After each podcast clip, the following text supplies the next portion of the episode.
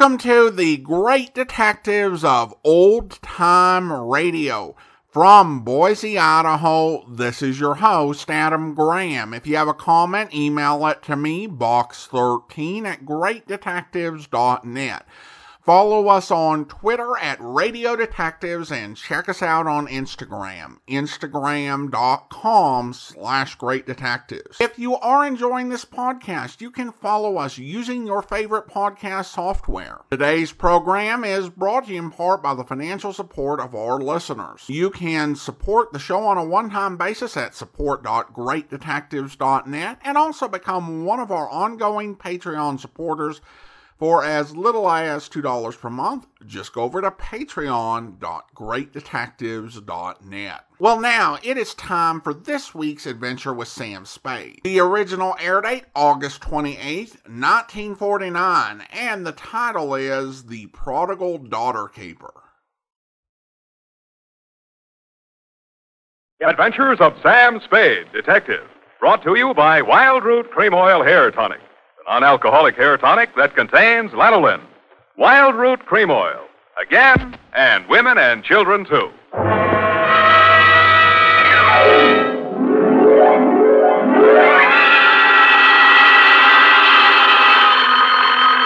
Sam Spade Detective Agency. Me, sweetheart. Oh, Sam!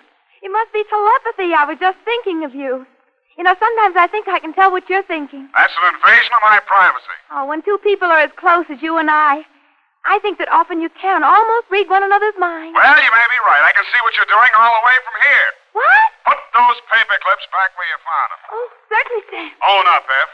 You purloined pencils absconded with erasers, pilfered stationery, filched stamps for your personal use. I only write to Mother when there's nothing else to do around the office. Besides making unit phone calls and charging them to me, you've tapped the petty cash drawer for lunch money. Sam! And you've been filling your pen with company ink. I didn't think you'd mind, Sam. I'll pay it all back. But I have a big heart and boundless compassion. Stay where you are, sweetheart. I'll be down on my unlimited generosity with your back salary. Really, Sam?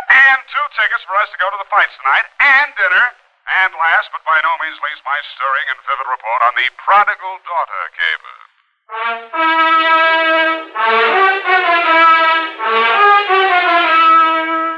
Dashiell Hammett, America's leading detective fiction writer and creator of Sam Spade, the hard-boiled private eye, and William Spier, radio's outstanding producer-director of mystery and crime drama, join their talents to make your hair stand on end with the adventures of Sam Spade. Presented by the makers of Wild Root Cream Oil for the hair.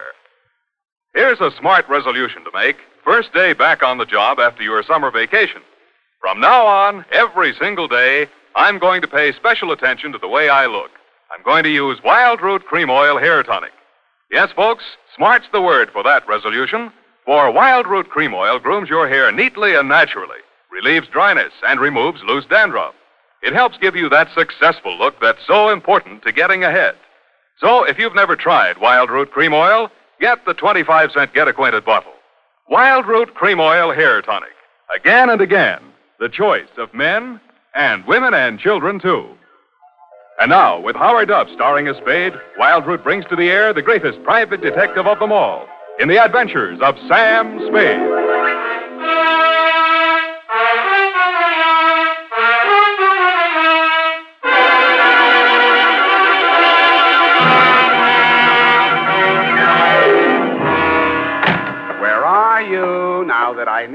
You? Effie! Oh, hi, Sam. Hiya, Sam. Come on, come on. Bring your book. Got a pencil? We got to hurry if we're going to make the fight, you know. Oh, I've got one of the new retractor kind of pencils. Well, get the lead out.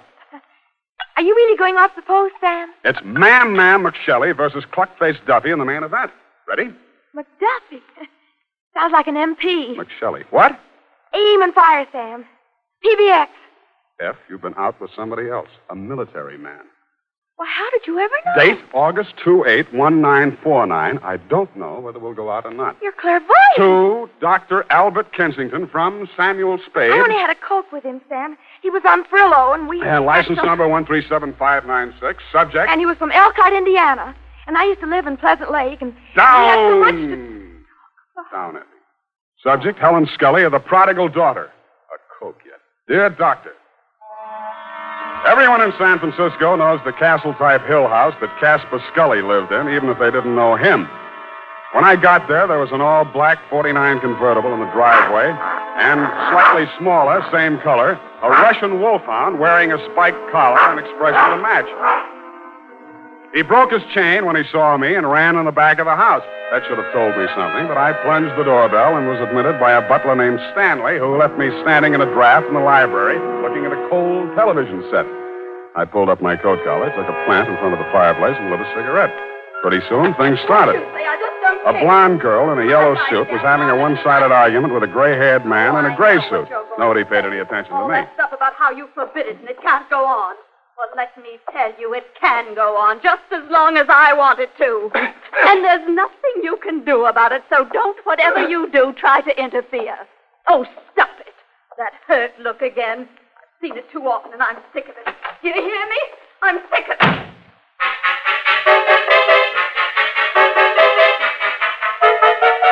He looked mad, but he didn't say anything. I saw them walk around the garden once, shake fists at each other, and finally part. He disappeared up a narrow stairway, and she came storming back through the library. Who are you? How do you do?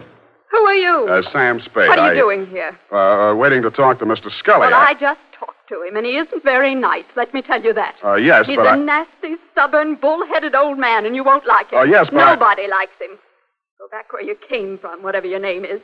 I'm the nicest person you'll meet around this place. Yes, but... Don't wait around. Oh, goodbye. But I did wait around, Dr. Kensington, and I did talk to Mr. Scully when you came in the room with him, only Mr. Scully did not talk to me. He glared at me through black, smoldering eyes, sniffed the air, frowned at my cigarette. I frowned back. Mr. Spade, I'm Dr. Kensington. I wrote you the letter. This is Mr. Scully. Oh, uh, please, this cigarette. Mr. Scully suffered a severe accident many years ago that affected his throat and his respiratory tract. The smoke. Oh, of course, I understand, Doctor. Sorry, Mr. Scully, I Uh, did. yes, thank you, Spade. Uh, this is not generally known, but the unfortunate accident in the chemical plant also robbed Mr. Scully of his vocal power. I see. Yes, the modern doctor, the physician of today, is a far cry from the general practitioner of yesteryear. Today, we must know the mind, the psychological quirks, the, uh, well, he must follow through completely on a case. Sometimes, as I am today, a confidant, an executive officer for his patient. He is a, well, a friend, to say the least, eh? Oh, yes, yes, to say the least. Eh? oh, of course, Mr. Scully, to the point, of course. Uh, sit down, Spade. Thanks. Now then, Mr. Scully, as you well know, and the world knows, has made several fortunes in his lifetime. And he didn't accomplish this by allowing people to run roughshod over him. but, Mr. Scully, I'm just backgrounding Mr. Spade. Please be patient. Uh, Mr. Scully intends leaving his daughter Helen his entire fortune. A great deal of money, to say the least. Say the least. But Helen doesn't care about the money. She's foolish, young, headstrong, and impetuous. Huh? I heard her arguing with Mr. Scully a bit. I, uh... Now, now, now, Mr. Scully, we'll straighten all this out. Mr. Spade will help us. Well, then, Spade, you have half the problem right there. She is a headstrong, impetuous girl. And uh, lately she's done several things to displease her father. Right, Mr. Scully? well, you see, Mr. I gathered that much, but what kind of things? Helen's been singing in a cheap nightclub called the Blue Goose. What? Oh, it's very embarrassing. Low class, eh? Yes, there's a man named Torpy. He owns the club. A man named Chick Torpy? Ah, you know of him? I've heard of him. Contrary to all her father's wishes, Helen insists on seeing this man Torpy. Mhm. How old is she? Well, that's beside the point, Mr. Spade. But a sordid affair now might rob her of a future of wealth and security. Mr. Scully's at the point of exasperation. He might well change his will over this matter. Uh, correct, Mr. Scully? At best, this is an embarrassing situation, and most indiscreet of Helen to have brought it about. So, uh, I'm supposed to go talk to Chick Torpy, is that it? In a word, yes. Well, you sound rather reluctant, Mr. Spade. Chick Torpy's a little too old for the Boy Scouts. Well, I. Uh, we want you to see him. Find out how much you'll take to stop seeing Helen. Uh, tell me, what happens if Torpy isn't for sale? Oh, everyone has Spade. Matter of character. You get paid for work like this, that's your price. Yeah, that reminds me. 50 a day and expenses. Five days guaranteed, uh, to say the least. Of course, to say the least. And, uh, Mr. Scully, I happen to have a standard client's contract with me here. If you'll just sign on both pages, I'm sure that... Uh, never mind, Spade, not now. Mr. Scully will mail it to you later on today. Oh, dear. Mr. Scully's fatigued. Well, you'll contact me as soon as you have any information for us. I said I would. Mr. Scully sounded a final cough, and I left the two of you in the library. It was interesting meeting this voiceless tycoon who must have made and broken many a man with a nod of his head or a shrug of his shoulders. The same black dog with the same spiked collar was still outside the house doing the same thing. Ah, Spade. Mr. Spade? But uh, something new had been added. A pair of well-tailored shoulders, diamond stick pin, and a gray felt hat with a snap brim. Hello, Spade. You uh, don't know me. Uh, now, now, wait a minute. There's something about a guy in a lineup. Uh, you're a Dapper Danny Cavillo. When'd you get out of Folsom, Danny? a while back, they gave me a kind of uh, rain check. Mm-hmm. Wouldn't that 38 make you a parole breaker? Oh, uh, is that showing? Unless your ribs grow in different directions. Sam, I'm here to save you a lot of trouble. Uh, what trouble are you here to save me? You want to see Chick Torpy, don't you? You've got business to talk with him, no? News gets around fast, Danny. No. No, it's just that Chick had been expecting somebody like you from the old man, and, well, I'm here to see that you see him. So, uh, why don't you kind of get in the car? And I uh, kind of did.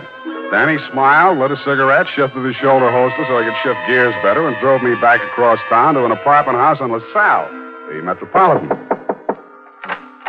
A good looking guy who stood about six feet four, black hair, answered the knock. Hello, Chick. May I present Sam Spade? Sam Spade, meet Chick Torpy. That'll do it, Danny. Thanks. Hello, Spade. Come on in. See you, gentlemen.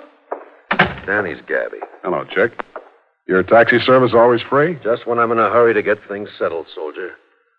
You saw the old man today, huh? I uh, saw him and talked to his doctor, Kensington. All right. You're here to tell me how worried the old man is, right?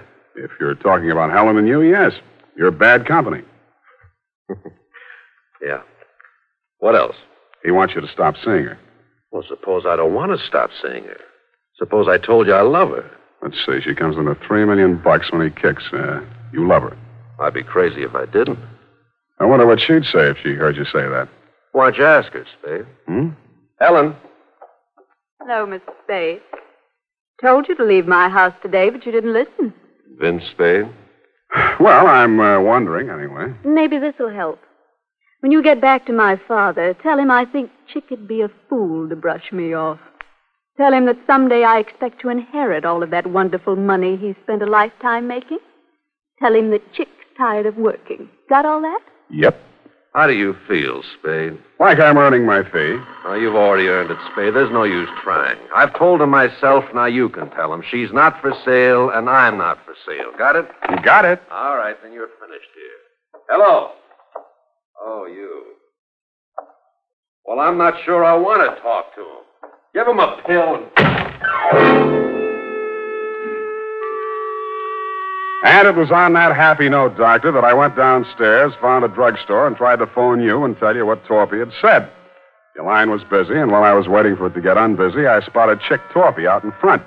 He looked madder than when I'd left him, and there was a bulge in his coat that hadn't been there before.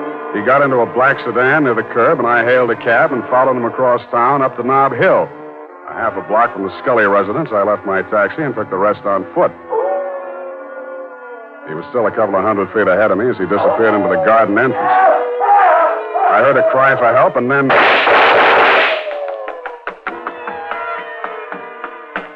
Chick was standing over something on the ground. When he saw me, he streaked for a break in the hedge. I stopped long enough to have a look at the body he'd left. My client. He still had gray hair, and he was still wearing the gray suit, but half his face had been shot away.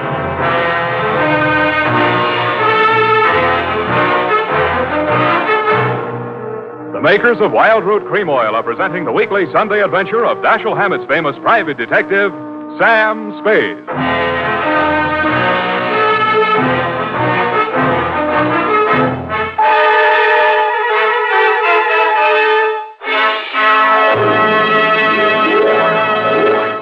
Remember, non alcoholic Wild Root Cream Oil contains lanolin. It grooms the hair naturally, relieves dryness, and removes loose, ugly dandruff.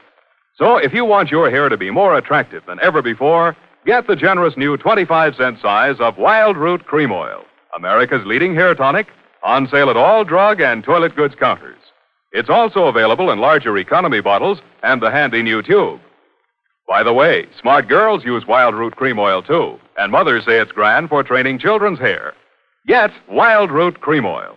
Again and again, the choice of men and women and children too.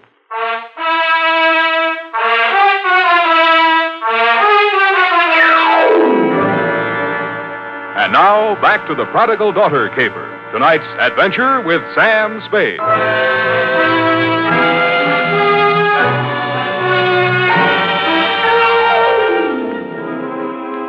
My five day contract arrived in the morning mail signed by Casper Scully. The headlines were no surprise Chick Torpy sought in shooting of multimillionaire. Item Ballistics matched up slugs taken from body with weapon owned and licensed to one Chick Torpy. And item because of a city ordinance regarding disposition, the body of Casper Scully, found off the immediate premises of his home, had been removed to the city morgue and would remain there until claimed by nearest of kin.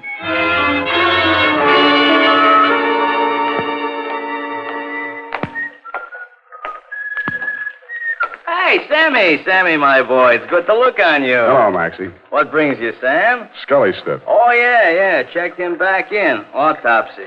Were you in with this, Sam? Do you know Scully? I just met him yesterday. Well, like I say to you before, you do collect queer ones, eh, Sam? Oh, such a mess. Woo-hoo, such a mess. Yeah, I know. I found him. They tell me he has to be claimed. City ordinance, Sam. Nearest of kin. It would be his daughter, Helen. She called or anything? No, not yet. But to get back to him, a real queer one. Maybe the tops this season. How so? Barbarianism, Sam. That's what it is.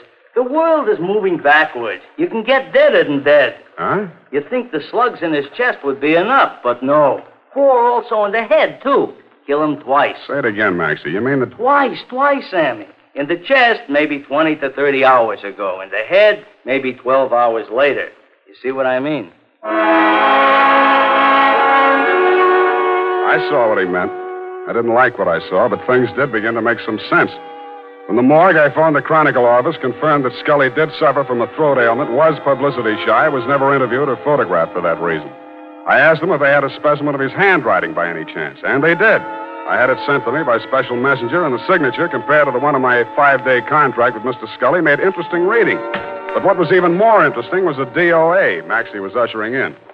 As I was saying, Sam, it's awful the way these homicides are turning up nowadays. In gray suits, it's fashionable now. Hey. I... What's the matter, Sam? You know him? Yeah, I know him. What's it say? Toe tag says unidentified, accidental drowning. Found off Pier 14, time 8.15 this a.m. Accidental drowning. You don't think so? Why do you think he's dead?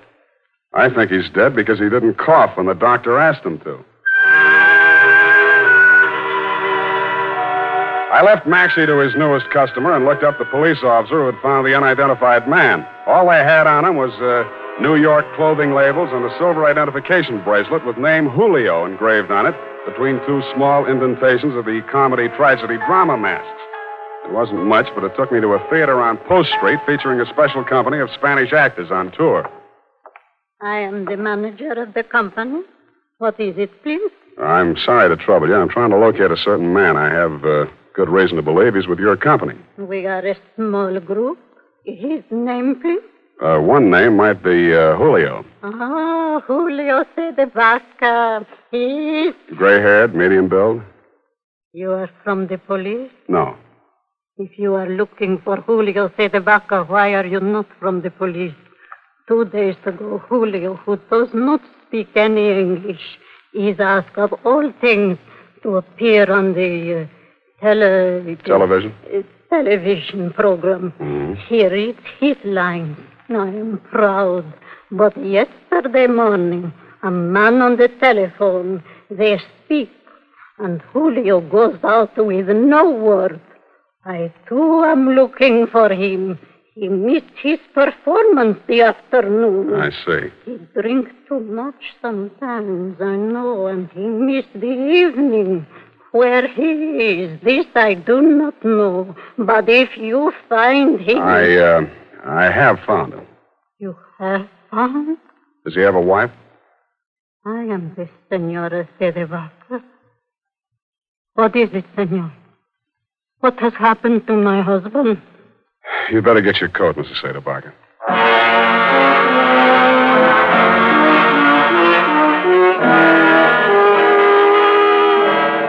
I went back to the morgue with Mrs. Seda Barker, Doctor, and after that I went over to the Blue Goose Club.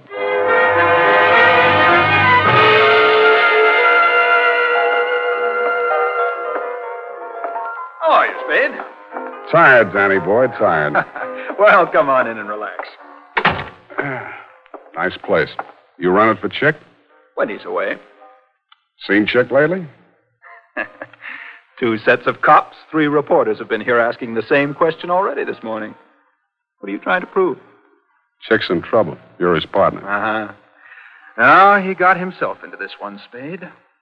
Look, we make a nice dollar running this place. It's legitimate. And no cop's going to raid us or close us up. Chick started fooling around with that Scully woman. And I told him just once. It's dynamite, I said. You know how the old man is. Let bygones be bygones. But Chick didn't listen. Tell me about the bygones that should be bygones and why Chick should know how the old man is. Well, Scully sent him up five years ago. Didn't you know? No, I didn't. Oh, Chick owned some property south of Brazito, and Scully wanted it for oil drilling or something. Chick asked too much, and Scully figured a way to get it from him in court. Had it condemned or something. Mm-hmm. Well, Chick got kind of sore. He met the old man on the street one day, and, well, they convicted Chick of attempted murder. Two and a half years. And Chick looked up Scully's daughter when he got out of prison and started making love to her to get even. Why, yes, Spade, that's just the way it started. Only Chick was the sucker after all. He really went for the creature. He married her three weeks ago in Reno, the poor sap. Anybody else know about that part of it? Only me. I was best man. By the way, Danny, did you uh, rap Julio Cedabaca over the head last night and toss him in the bay? Who's Julio, uh, whatever his name An actor who happened to look something like old man Scully, enough like him to keep his mouth closed when I was there, but who might want to open it later. I, uh, I don't know what you're talking about, Spade. Didn't think you would. But, uh, I don't like it. Yeah, boy. Timmy? Joe? Yeah. Throw this bum out. I'm sick of looking at him. Get out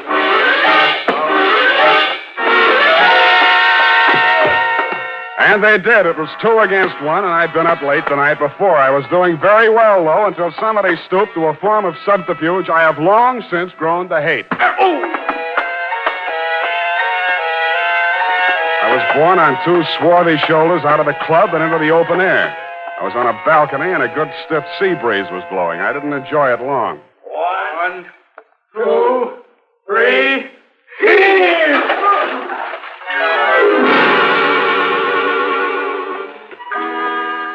The water was cold but refreshing, and I managed to swim the five feet to shore. And that was my limit. I hung onto a slippery piling which supported the blue goose above me and partially hid the antechamber in front of me. It had been a wine cellar once and a loading dock, I suspected, during Prohibition. This time it was a hideout. Keep your hands up, Spade. Close the door. Chick, please. Keep out of this, Helen. Yeah, you're crazy, Thorpe. You got this all wrong. Spade's right, There's probably a five grand reward out for me right now. They want me dead or alive, and you're here to tell me how wrong I am. Well, it'll be dead, Spade. They'll never take me, and you aren't going to. Listen to reason. I've listened to all the reason I'm going to listen to. From now on, I'm doing things my way. I got nothing to lose now. I'm getting out of here. So long, baby. Could have been great. He leaned over to kiss her goodbye, and that is when I rediscovered that my wet revolver, even though it wouldn't fire, still had plenty of power left. Mr. Spade, thank you. Thanks for doing that.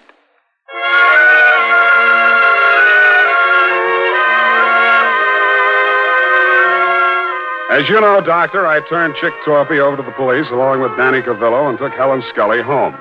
She ran upstairs with many tears, and I met you in the library. You seemed relieved when you heard that Torpy had been apprehended. However, I had some other questions to ask. You answered. All right, Spade, all right. I, I suppose it'll all come out anyway. Two nights ago, Chick Torpy came to the house to have it out with Mr. Scully.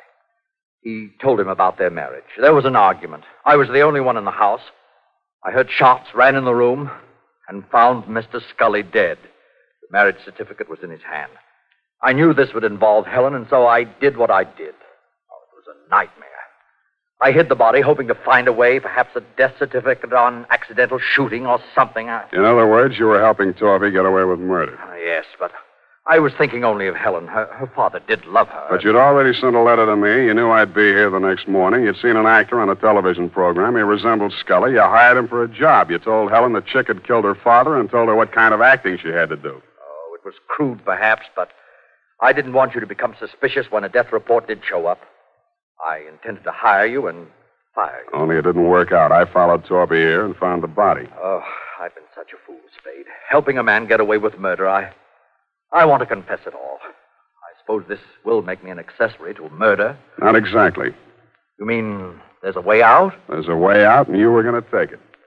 What?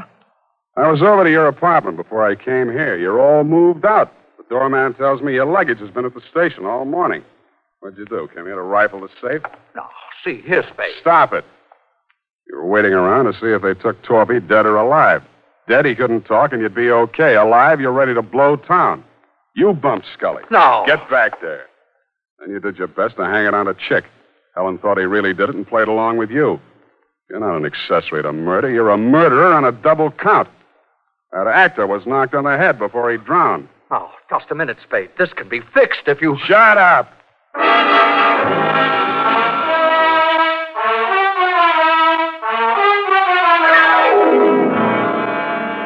Period. End of report. Sam, I don't understand. What, Angel? I don't understand, Sam. What, what, what, what? Well, you say you turned Chick Torpy over to the police, yet Dr. Kensington was the murderer. A formality, F. He will be released and cleared in short order. Anything else? Well, yes, yes. What about Danny Corvillo? An innocent bystander. But he had you beat up and knocked on the head. And he has already made amends with those uh, tickets for the fights. No more questions, F. Type this up and I'll give you the happy ending.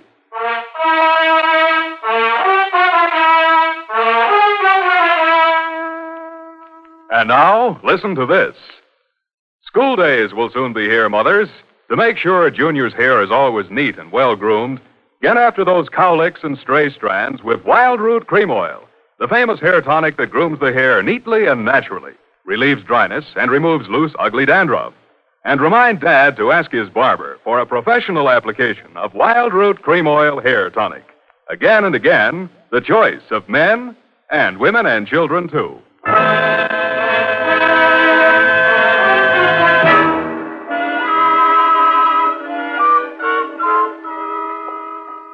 look, Sam, look. What is it? Look, Sam, look. What is it? Look, Sam, look. All right, I shall rephrase the question. What? Oh, I see. You mean the magazine look, huh? They said an advance copy. Not even out till next Tuesday. What's it doing here? Oh, look at them. CD. Who? Who are these people here? That's Sam Spade. What? On the radio. You know, Howard Duff. He plays you on the radio. Howard Duff. Why don't I play it on the radio?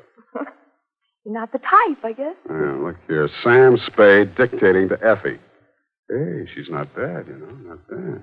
Oh, really? Rather actressy, I thought. What is it? Lurene Tuttle. Lurene. Such a name is so actressy. As Bill Spier, Spade producer, gives final instructions. Look at him. He has nine o'clock shadow. well, come on. Let's get out of here. Go to the fights. Oh, Sam. Hmm? Then I can't say it. Say what? Well, if you're taking me to the fights, I I can't very well leave and say good night, Sam, can I? Well, you can try. It's expected, you know. Hi. Good night, Sam. Grins. Good night, sweetheart.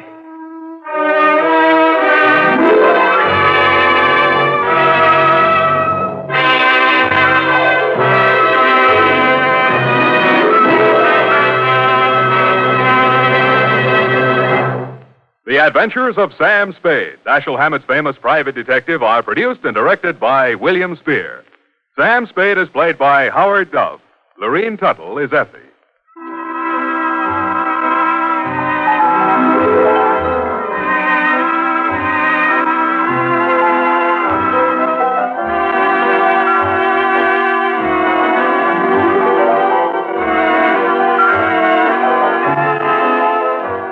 Tonight's adventure with Sam Spade was written for radio by E. Jack Newman. Musical direction by Lud Gluskin, with score composed by Pierre and Renee Garriguenc.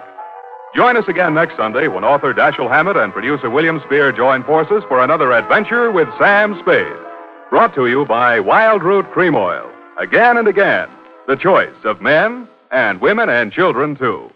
This is Dick Joy reminding you to Get Wildroot Cream Oil, Charlie. It keeps her hair in trim. You see, it's non-alcoholic, Charlie. It's made with soothing lanolin. You better get Wildroot Cream Oil, Charlie. Start using it today. You'll find that you will have a tough time, Charlie. Keeping all the gals away. Hiya, Charlie. Get Wildroot right away.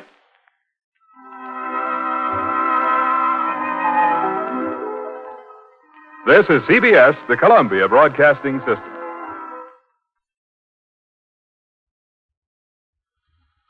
Welcome back. I wonder who was doing the coughing for this episode. Also, love the sort of winking a nod uh, to fan expectations and the conventions of the radio show required them to do the closing, even though it did not make sense in the context of the plot. I also think I found the Sam gives dictation to Effie photo online. It was in a mysteryfile.com article on the adventures of Sam Spade not a great skin, but it does look like they went out somewhere I don't know whether they went to an office and actually rented it or if there was a movie set that they went to, but they went to some location to film as Sam and Effie. Sadly, this is the last of the CBS run of Sam Spade. Now, there is another episode out there that purports to be the Over My Dead Body Caper from September the 18th of 1949, which was indeed the last episode to air over CBS. But if you listen to that, you'll find that it was actually the first episode of Steve Dunne's run as Sam Spade, where the story they did was a script reuse of the Over My Dead Body Caper, but was a different performance with a different actor playing Sam Spade. However, don't fear yet, we do have a few of the NBC episode starring Howard Duff, and we'll be bringing them to you in the coming weeks. Well, listener comments and feedback now, and we start with the Queen Beekeeper, where Elwood writes, I really enjoyed this episode. Very solid mystery. Just a few notes about some errors involving bees. Apitoxin, I hope I pronounced that right, the venom of bee stings contains no appreciable formic acid, which is primarily found in the venom of certain species of ants. Secondly, when the beekeeper says the queen is always eventually deposed but the workers remain, that's not entirely accurate. A queen will typically live for a couple years while workers live only for about six weeks as adults. It would be more accurate to say the queen is always replaced, but the colony remains. Anyway, love the podcast. Congratulations on leaving your day job to pursue what you love full time. Thank you for the comment, Elwood. And I, I, think we could summarize the feedback that the writer should have made a decision to be more accurate. Okay, that was a horrible pun. Seriously, thank you so much for the clarification. Old time radio can be very educational, but it's good to know when it might be pointing us in the wrong direction on something. And of course, thank you so much for your kind congratulations. We then have an email from Nancy, who, after commenting on the Alphonse and Gaston issue with uh, yours truly, Johnny Dollar, and saying she enjoyed the five parters, she writes, Here's hoping Sam Spade is back to complete episodes.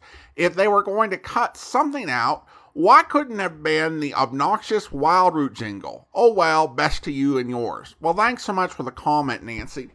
Usually, if some random piece of an episode is missing, like that time, you know, a few months back where there was just four and a half minutes uh, that was missing out of the transcription, I just write it off as coincidence, unless it's something like ads. You know, some people would cut ads out of uh, the transcription recordings when they were transferring to tape or digital. But that situation with those two episodes of Sam Spade, which were essentially cut in the same fashion so that we missed the closing with Sam and Effie. Like Nancy, I can't fathom why someone would do that intentionally. On the other hand, the odds of having two transcriptions or two tapes that had the exact same spot affected uh, seems pretty far fetched. I mean, I could imagine, I guess, if you had the two recordings stored together somehow and there was damage that hit both discs in the same place, you know, if they were aligned exactly the same. I mean, that just seems like such an weird random thing to occur. So I'm curious why that was done, if it was done intentionally, or how it was done, if it happened unintentionally. And sadly, we'll probably never know. Then we have a comment from Jacob who writes Howdy, Adam. Again, many blessings on your new baby and on your career transition. I believe I can speak for all of your devoted uh, listens, domestic and abroad, that we are also very proud and excited for you and the missus. Well, thanks so much.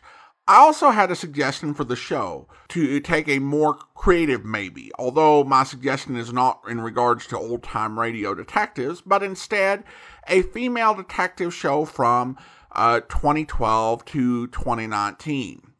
Yet this female detective, I feel, incorporates some of the qualities and perspectives, and to say nothing of the tenacious devotion of some of the male old time radio detectives, especially Richard Diamond, Rogues Gallery, Bob's Bailey's, uh, Johnny Dollar, just to name a few.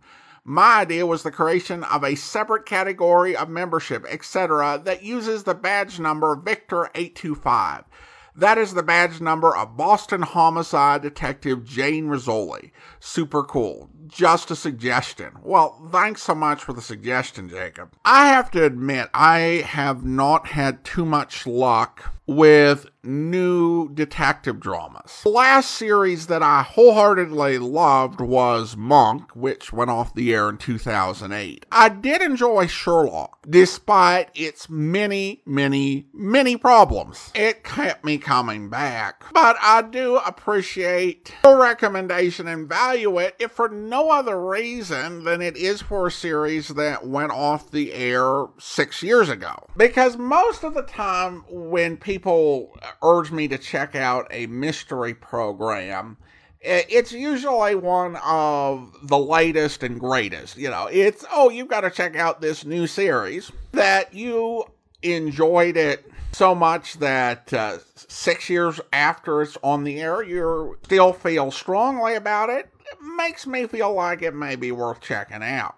Although I don't know if I will name any tears after after Rizzoli, awesome as she may be. Jacob uh, continues on.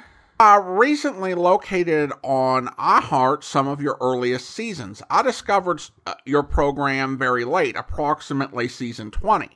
I came in on Richard Diamond and Boston Blackie, in addition to Saturday Dragnet, days they were still playing, and podcast software such as Spotify did not have and still don't ha- did not have access to season five, the earliest I've located at iHeartRadio. Do you have suggestions on how or where I might be able to locate your earliest program so I might be able to listen from the beginning? Again, many blessings upon you and your family. Well, thank you so much, Jacob. Uh, I don't know where the season 20 uh, came from because what we're playing right now, we're doing season 14. But I suppose different podcast softwares have uh, different measurements of seasons. But in answer to your question, what we do have available is our Volume 1 feed, where you can listen at volume1.greatdetectives.net And we have the entirety of season one and season two posted for your listening pleasure, as well as the first week of season three. And we'll be posting season three over the next three or four months, and then we'll be starting our volume two feed, which will contain seasons four through six. Thanks so much for the question, Jacob. Now it's time to thank our Patreon supporter of the day. And I want to thank Nancy, whose email we read earlier. She has been one of our Patreon supporters since March of 2016, currently supporting us at the Shamus level of $4 or more per month. Thanks so much for your support, Nancy. And that will do it for today. If you are enjoying this podcast, I encourage you to follow us using your favorite podcast software. And if you are enjoying this podcast on YouTube, be sure to like the video, subscribe to the channel, and mark the notification bell. All those uh, great things that help the channel grow. And also, uh, feel free to leave a comment. We'll be back next Monday with another episode of Sam Spade. But join us back here tomorrow as we start a, another Yours Truly Johnny Dollar serial with. I went backstage to wait for Amy. The stage door was open, and I could see Porter Kane waiting in the alley outside. So I went over to him. Well, Mr. Dollar, good evening. Hello, Kane. On duty again tonight? Perhaps that's one way of putting it. I thought I might have a little chat with Amy after she's changed. I'm afraid she has a date. Oh? Do you happen to know with whom? Yeah, me.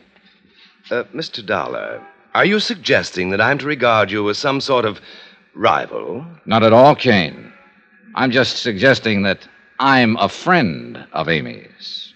I hope you'll be with us then. In the meantime, do send your comments to box13 at greatdetectives.net. Follow us on Twitter at Radio Detectives and check us out on Instagram, instagram.com slash great detectives. From Boise, Idaho, this is your host, Adam Graham, signing off.